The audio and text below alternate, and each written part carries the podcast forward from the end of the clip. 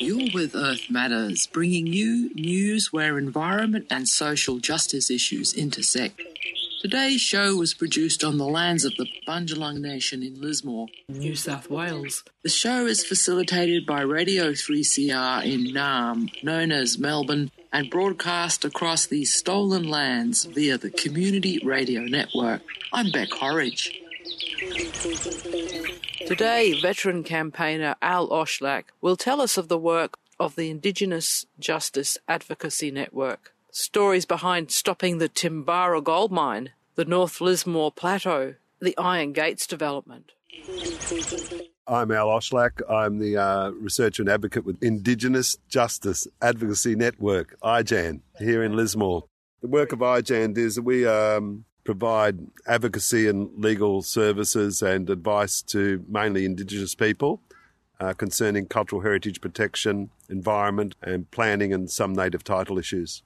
I'm a researcher and advocate with the organisation, and uh, IJAN was formed by about around about 25 years ago, and it was formed by a group of um, Aboriginal elders and myself and some non-Indigenous people, and we formed an association, and that association's been continuing. We deregistered the incorporation, but the association goes is continue as an un, un, unincorporated association. We mainly sort of, you know, where there's proposed developments and logging, forestry, mining, uh, sort of all those sort of things and hangers on that go with those sort of things. And we uh, provide for our clients uh, a service in which they can basically we can negotiate on their behalf, or, uh, and if we're not satisfied that areas will be protected, we often just uh, begin legal legal proceedings against various nefarious organisations such as the miners and the government and developers and and things like that. So that, that's basically what we do. We're a very, very busy organisation. We have a number of proceedings on foot at any one time, and some of these proceedings go on for quite a number of years. And what would you say is what was one of your best wins in more recent years? Uh, I think North Lismore Plateau stands out. It was a it was a very big win. Uh, it stopped a, a, major development in here in North Lismore, which is on one of the most sacred sites in the Bundjalung Nation, and it, it took a lot of lot of effort and. Um, the, actually the litigation's still ongoing. After we won the litigation, we're now uh, in court. Uh, I think tomorrow is actually the last day, hopefully, uh, in which we're proceeding for the developer to to to remediate the areas and reinstate the land that they had destroyed. Because during this during this uh, court case, we had no injunction, and we only had a a small undertaking after they had removed trees. They weren't allowed to remove any further trees. Um, and so the work kept going for about seven months between October 2019, I think, throughout to May of 2020, in which the court validated the development approval that they were undertaking the work in, in um, undertaking the work. So they had done a lot of damage, as you could imagine, and we've been in court now for about another 15 months trying to force the uh, developer to reinstate the land. You mean like regenerate the land or give it back? Uh, well, it's all. Uh, it's not about a give back. It's on their land, except for there is there is an issue over some crown land um, road reserves are on their land, and uh, we part of our court case is that there's native title rights exist on that land, but basically the the reinstatement it's it's mm, you know it's an argument we want them to enhance what they destroyed and they want to do less reinstate less than what they wanted to destroy and in fact they're making a claim that some of the destruction which included a haul road that they that they built between the top of the plateau to the bottom of the plateau in which they bought you know truckloads of fill, which they filled that bottom area, which was going to be the first precinct for this development. So, uh, constructing that haul road, they caused the road after they left town, following the win in the court case, the road washed away and has turned basically into a huge uh, stormwater drain, and um, which is every time it rains just pumps water and and and pollution down into the uh, the bottom part of the development, and there's an argument there that we say that that water is going into the neighbouring land, which is the showground, which has a number of Aboriginal sites. So, I mean, I think that's the case in a nutshell. So that's uh, on Thursday, the last day. We've already had three days of this, plus about I don't know how many, maybe nine or ten or eleven different interlocutory proceedings to reach this point. So is the so is the sleeping lizard mountain up for protection at the moment, or just part of it? Part of the area is, uh, was uh, council land, or they called it council land. Although we've made inquiries, we don't know how even the council how uh, obtained the land. There's no there's no records of this, so we class it as a type of crown land.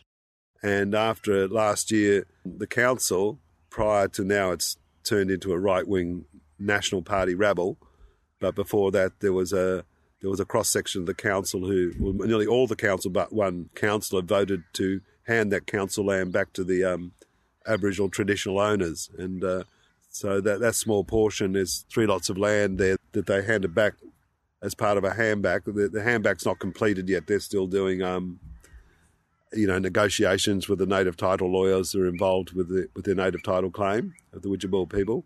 So that's just ongoing. The rest of the land is in private ownership, and the plan is to build um, up to 2,000 lots, which is pretty massive. It's actually the biggest development ever seen in Lismore. And uh, as you could expect, it's going to cause a lot of a lot of damage to uh, a lot of uh, Aboriginal sites and to the environment. Where the, this this plateau uh, contains a lot of um, endangered species, uh, particularly microbats, in Australia there's 68, about 68 different species of microbats, and 23 of them, those species, are on the plateau. And of, of that 23, about 12 or 13 are listed as threatened or endangered or vulnerable. You have a lot of experience of trying to protect cultural heritage and environmental values. The big sort of questions is what's the state of the law or do we just need a complete overhaul? You know, what's the point in spending so long in court when so many times we lose? Surely the laws are all wrong and don't you get just tired of engaging with a system that's effed? Um, I'm a I'm a sort of person, as uh, I think I've said before, that I try not to become too attached. I do it without having big expectations one way or the other. So I take the losses and the wins as they come rather than trying to be too attached to it and get stressed and all that. Although it's very stressful what I do, and as I said, we have a we have a lot of proceedings on foot. And yes, you know the the laws, the judges, the politics, um, they all play a, a role in protecting environment. And of course, you know a lot of the laws are are really, especially cultural heritage. Cultural heritage laws are, are a lot weaker than protection for the environment, and protection of environment laws also have quite a few flaws, and that's added into sort of what say what are the planning laws, you know, the de- giving of development consents for approving for developments. So that that comes down into planning laws. So over the years, the the governments of New South Wales have just weakened the protections of those laws, and and quite a lot of developments.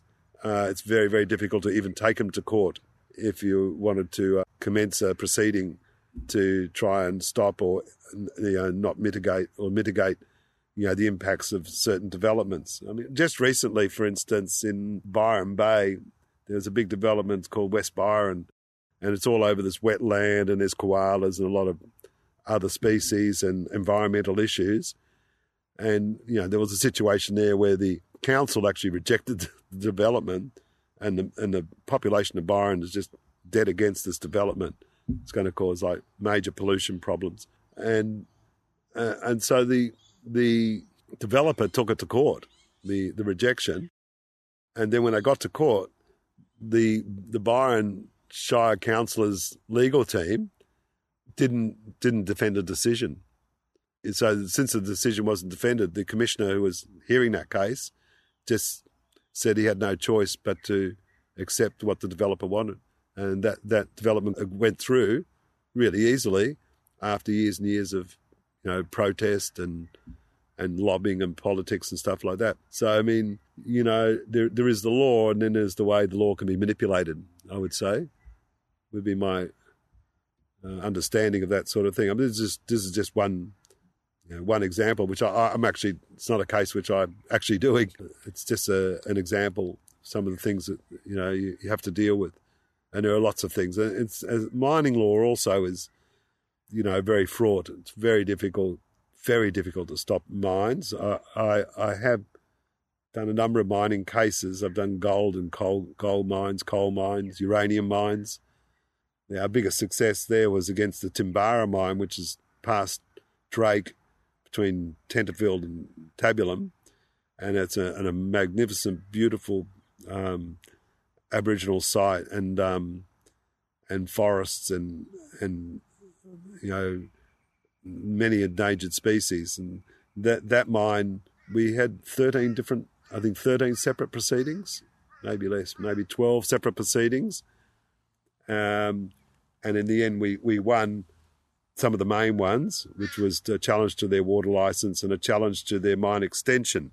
But to get to that point, the miners had already started. They'd built a huge uh, access road, which wiped out some habitat of, I think it's called the New, New Holland mice, and plus they destroyed quite a number of Aboriginal scar trees. Um, and then they moved on to the to extend their mine operation, and they uh, eventually got stopped. They they'd cleared a whole area, and after that clearing, we got an injunction, and the court found that they had acted in such a way that the, the mining couldn't proceed. And then there were some other cases about what are they going to do with all the pollution, their their dams and polluted dams and wastewater and stuff. But at the end of the day, they lost, and people were a bit stunned by it all.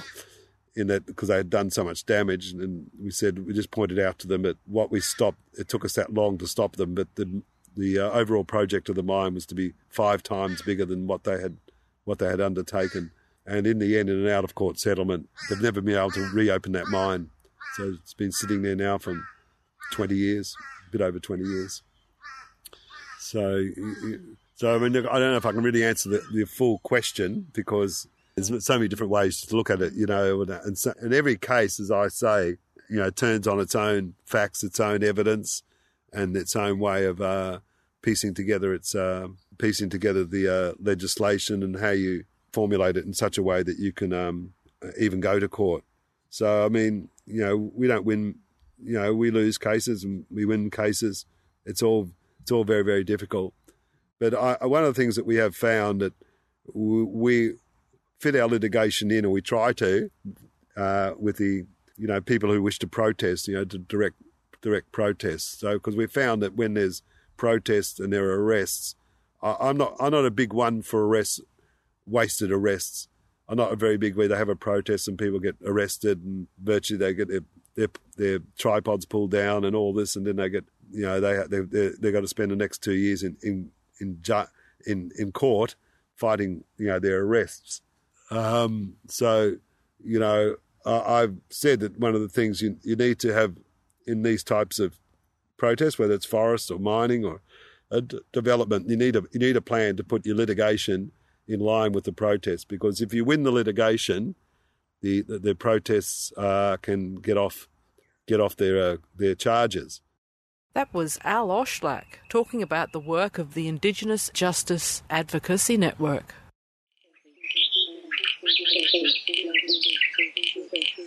This is Earth Matters, bringing you news of the changing environment and the resulting hits to social justice. I'm Beck Horridge. And now again, Al Oshlack from the Indigenous Justice Advocacy Network, talking about how companies try to bankrupt activists to disempower them as they then can't take further legal actions uh, I've said that one of the things you, you need to have in these types of protests, whether it's forest or mining or development, you need a you need a plan to put your litigation in line with the protest. Because if you win the litigation, the the, the protests uh, can get off get off their uh, their charges. So at Iron Gates, which is a big coastal development we were involved in during the nineties, you know there was about fifty or sixty arrests and charges, hundreds of charges, uh, I think I was even one. But, but when we won that court case, which proved that they were acting illegally, the, charges were all dismissed. And similarly at Timbarra, the one I just talked about, a mine company, that, that had a protest that went for over two and a half years. So it'd be one of the longer blockades. Not, not as long as some of those ones in Tasmania, but it went for quite a good deal of the um, the protest, and there was quite a number of arrests. And uh, again, all those people who were arrested were able to have their charges dismissed after we successfully stopped the mining. Al, I know you're not paid for this. Is that correct? well, well, I, yeah, I, we fundraise. I don't pay myself out of it. I, I'm, I, I get my a pension, and um, I'm a very simple living person, so I don't need much to live on. Um, if so, people want to chip in and contribute to your work, can they? Yeah, yeah, we have a we have a, a, bank account, or we're just opening up a new bank account, and people do donate. We get a we get. I mean, we wouldn't be able to do it without our donations. So, and some of the cases we win, we actually get our, our costs back, but we don't charge our clients. Oh, we don't we don't charge our clients. Yeah. So I mean, and uh, so we provide. You know, we've got a we've got a little kitty, as you'd say, and with that we pay for the um, if we need to, you know, different different motions in court, they all cost money. To file summonses cost money you know, researching documents, printing, photocopying, uh, scanning, all all those things. Uh, we also have a, a paralegal that helps us, but she does a lot of our our um, electronic filing and stuff like that. So, you know, it's a bit of a team teamwork. She she she gets paid, and if we're if, if we're successful, she's she's been paid a couple of times from successful court cases when we've we've won costs. You know, uh, there is a danger though that um, if we lose cases, costs may be awarded against us. So against my clients, and we have lost cases, but um, it's been many years now before any of the clients have been put to the task of trying to pay their costs. Um, one Indigenous person at NAIDOC mentioned to me that companies often try and bankrupt yes. Indigenous people who are making claims. Have you got any comments about that? Yeah, I've done bankruptcies fairly early on during the early 2000s. For instance, at Timbarra, and I was sort of a bit new to it all, but at Timbarra, my clients, David Mundine and Andrew Donnelly, traditional owners from the Western Bundjalung, they had a, a small debt from a cost from a from an interlocutory hearing of some sort. before I and represented them, but anyway, there was five or six thousand dollars, and the company lawyers got a, a garnishing order, a cost order, where they can force they force the um, the people to um, go to court and they they can get examined on their financial situation and they'd sent process services knock down their doors or it was, it was pretty full on and anyway after that because they went through that process they then tried to um, bankrupt them. Bankruptcy con- proceedings be- commence after that after their debt has been ordered by what's called a creditor's petition. And following the creditor's petition you can respond to that creditor's petition, and after that, they go to a bankruptcy notice where they they get the court to issue a bankruptcy. So the idea of all that complex because we spent a lot of time in court on this particular bankruptcy. We fought the actual bankruptcy in the in the federal court, and we were successful. We beat them off. Wow! And um, and the idea was it's not that they wanted the money; they'd spent ten times the amount of money to get the bankruptcy than what was owed, but the idea is if you have a bankruptcy, then you can control the financial uh, person's financials that you have a trustee.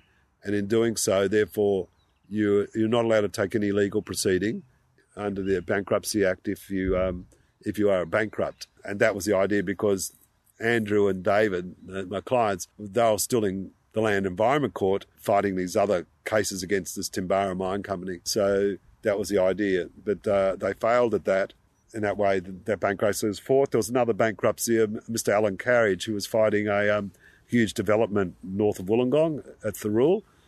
And uh, he also had a, a small costs order against him. I think it was a bit more than Andrew and Dave. I think it was about 30, 40,000. I, am not sure. The, this company took him, commenced the bankruptcy proceeding against Mr. Carriage, who was a, an elderly man. He was on the pension. He, he, uh, he had no he had no assets or anything but they began proceeding. Well, we went to this law company because it's difficult for me to represent these types of cases. We went to this law company and they were sort of one of these law companies that pretend they do pro bono and, you know, they help help people and etc. etc. And even the lawyer he had said he was a Christian or something. And anyway, we, we began the defence of this matter, etc. etc. And and we and we got to the we got to the to the I remember the day the day of the court, the actual court. We got we got to the court and we we're standing outside the Supreme Court in Sydney, and and the lawyer is came in and he came up and says, oh, "We're no longer going to represent you, Mr. Carriage." They said, and in fact, we're going to join the the creditors' petition as a party because you owe us something like fifty thousand dollars already in legal fees. Was, it was uh, unbelievable. I, I I did get a bit cranky with him, and anyway, we I just went into the court at the federal court and uh, explained to the judge that what what had just happened, and um, and the judge, I can't remember, but it, it it it did get thrown out.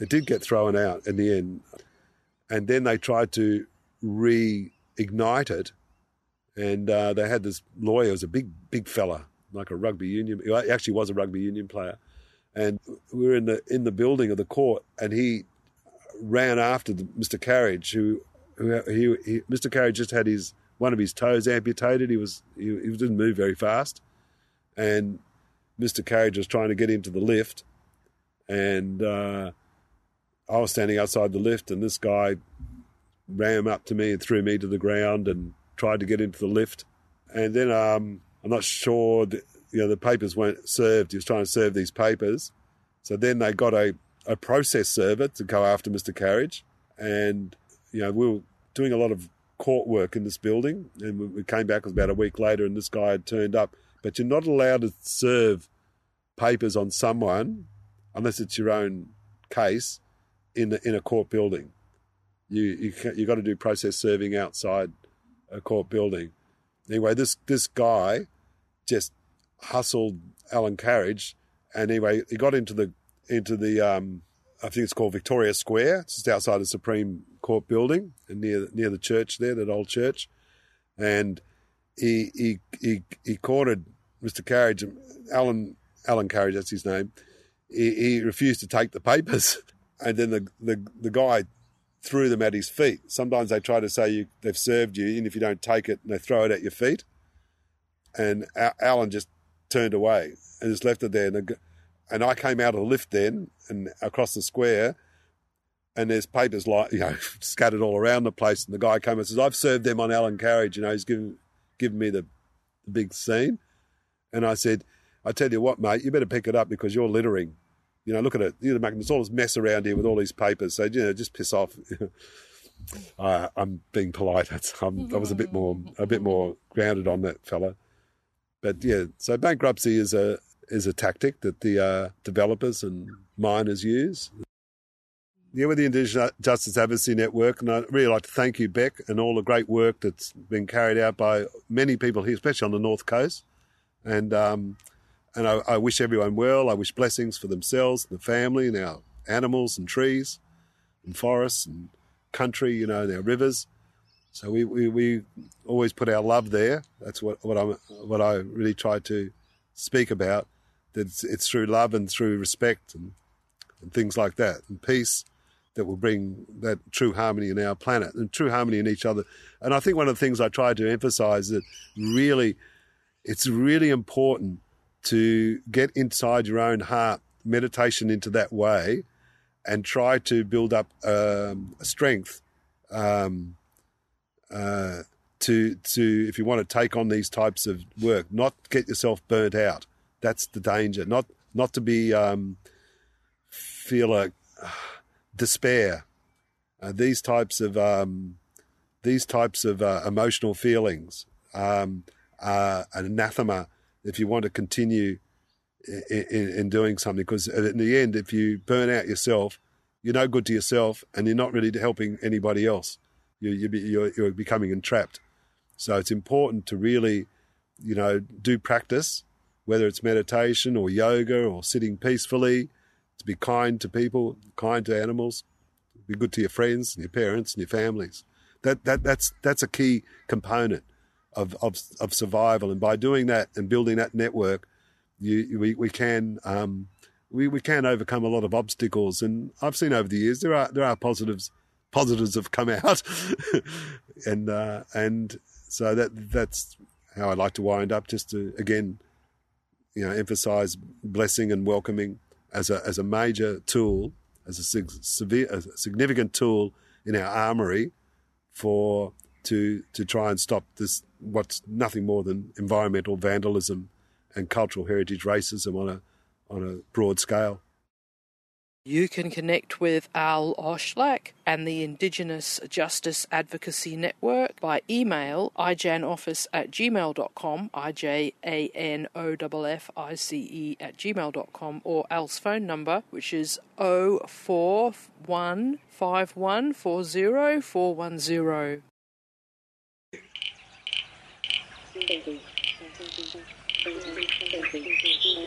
041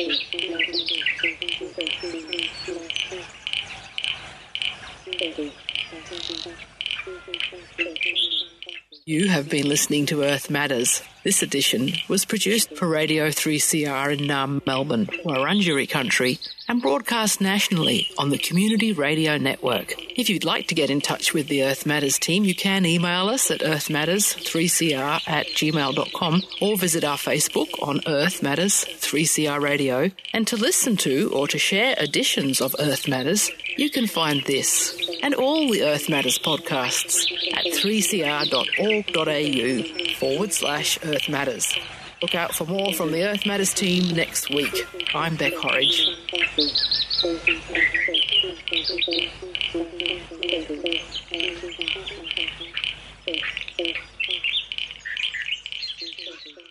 Here's the formidable vegetables with climate movement. I believe we all came to be here for a reason. To acknowledge the seniors, everything has a season. This season is warm, but it's bringing a storm and a burning urge for our journey to transform. But held in our hand at this grave intersection is a map of the passage for a clearer direction to a permanent culture it's time we began it with some wise design to realign with the planet. Share skills to rebuild our combined reliance. And with wild guidance, redesign our diet. Befriend energy descent and the changing climate to grow forests of food and a finer environment. Permaculture at this tumultuous juncture is a superstructure that can plug the puncture. In a society of anxiety, confusion, and greed, this really may be one solution we need to bring back our elementary essence of